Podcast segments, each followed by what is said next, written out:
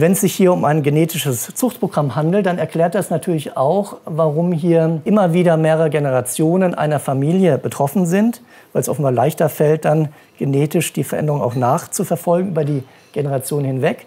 Und vor allem erklärt es einen Punkt, der selbst äh, viele UFO-Forscher dazu verleitet hat, zu sagen, diese Entführungsfälle können gar nicht sein, äh, nämlich die große Anzahl dieser Fälle.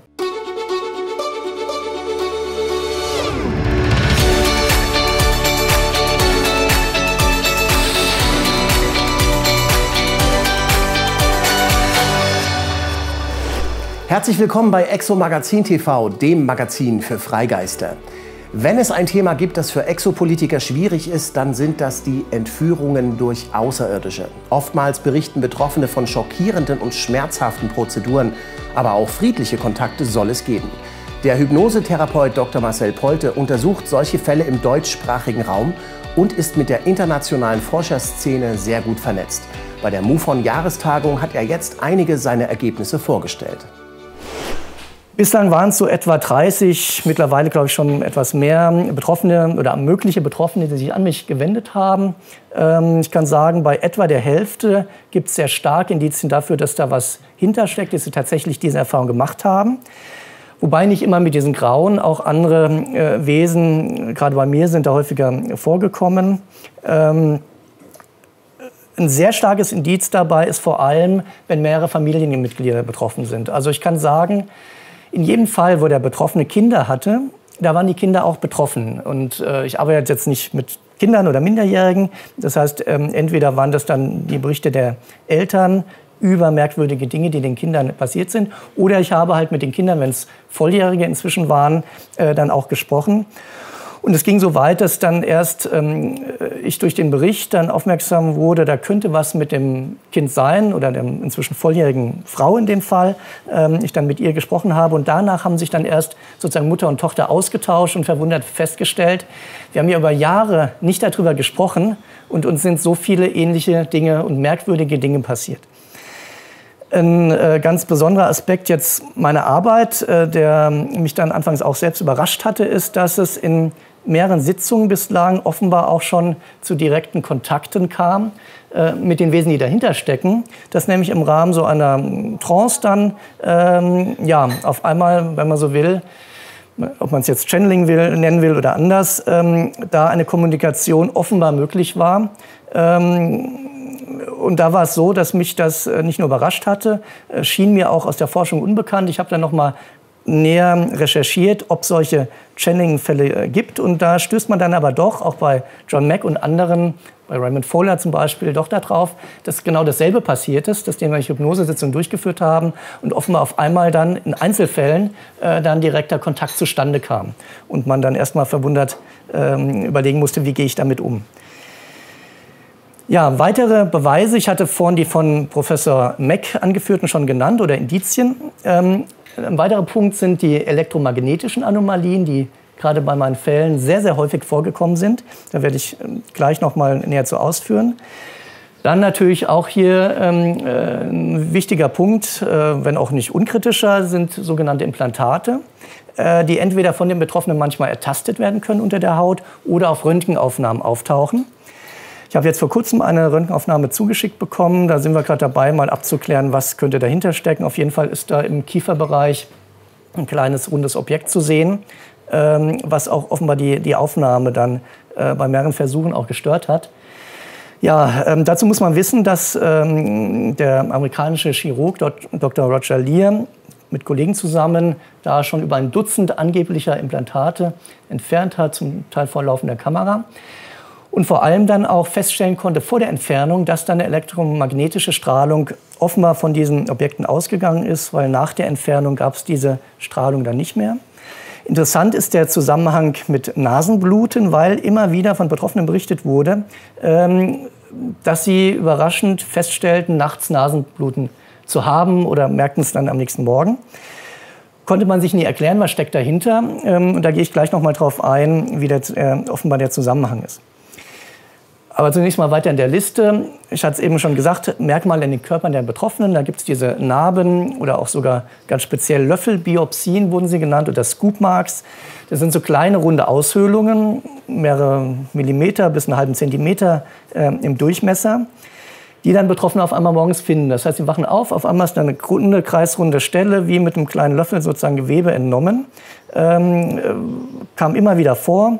Dann dieses Nasenbluten einseitig, dann häufig über Nacht auftauchende blaue Flecken oder Blutergüsse an Armen oder Beinen oder ich hatte es auch häufig schon an Innenschenkel in gleicher Höhe sogar, also wirklich eine Stelle, wo man sich eigentlich nicht so stößen kann äh, bei Betroffenen, die mir das berichtet haben. Und natürlich ein sehr wichtiges äh, Beweismittel wären oder sind andere Zeugen, äh, wobei man sagen muss, das kommt selten vor. Also dass jemand sieht, wie jemand anders entführt wurde gibt es den berühmten Travis Walton-Fall des Fallbearbeiters, äh, Wald, Waldarbeiters, ähm, der auch nicht selbst beobachtet wurde, wie er entführt wurde, aber dann äh, verschwunden war in der Gegenwart von Zeugen, die ja dann selber auch beschuldigt worden waren, mit seinem Verschwunden zu tun zu haben.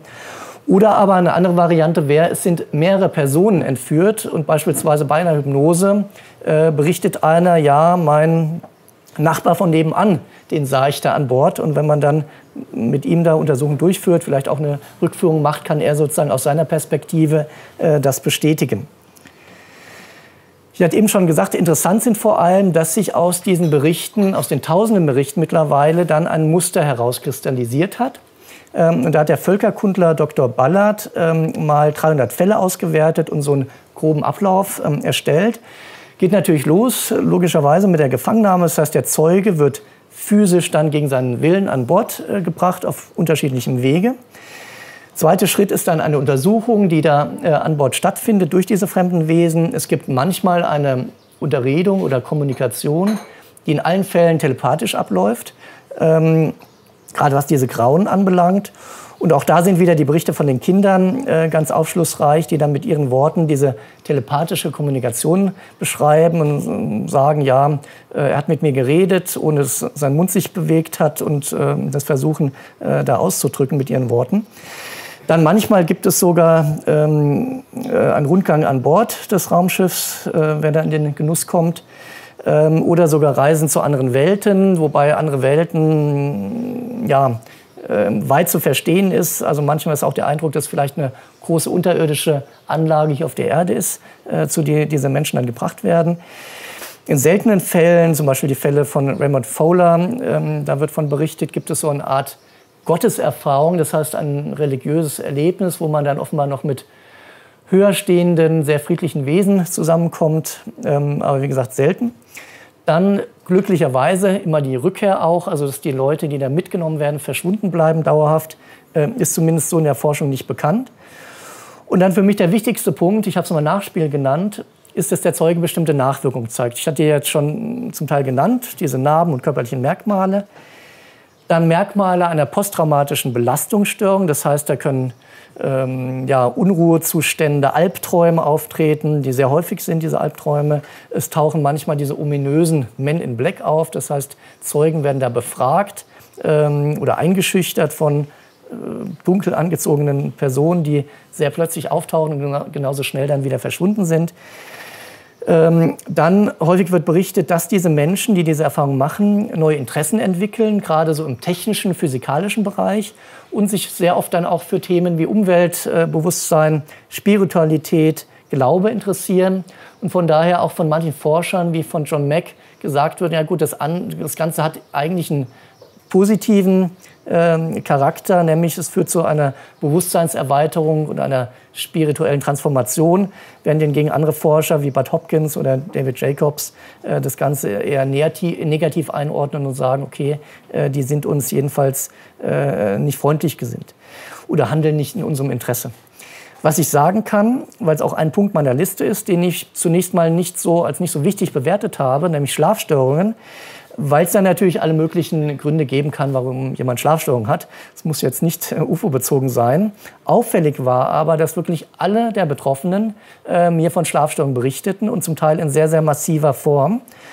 Und vor allem anders als beispielsweise Fälle von Schlafstörungen in meiner Praxis, ähm, wo vielleicht Stress hintersteckt, äh, das Ganze oft schon in der Kindheit losging. Also von Kindheit an ein Problem mit dem Einschlafen bestand, Angst vor der Dunkelheit bestand und das bis ins ähm, Erwachsenenalter dann auch anhielt. Ja, ähm, übereinstimmende Indizien für Abduktionsfälle. Ich habe jetzt noch mal vier herausgepickt. Ähm, nächtliches Nasenbluten, die elektromagnetischen Anomalien. Auf die beiden Punkte gehe ich jetzt gleich noch mal im Einzelnen ein. Dazu gehört dann auch noch, jemand wacht in einer ungewöhnlichen Position im Bett auf. Also auf einmal findet er sich mit ähm, dem Kopf am Fußende vor morgens.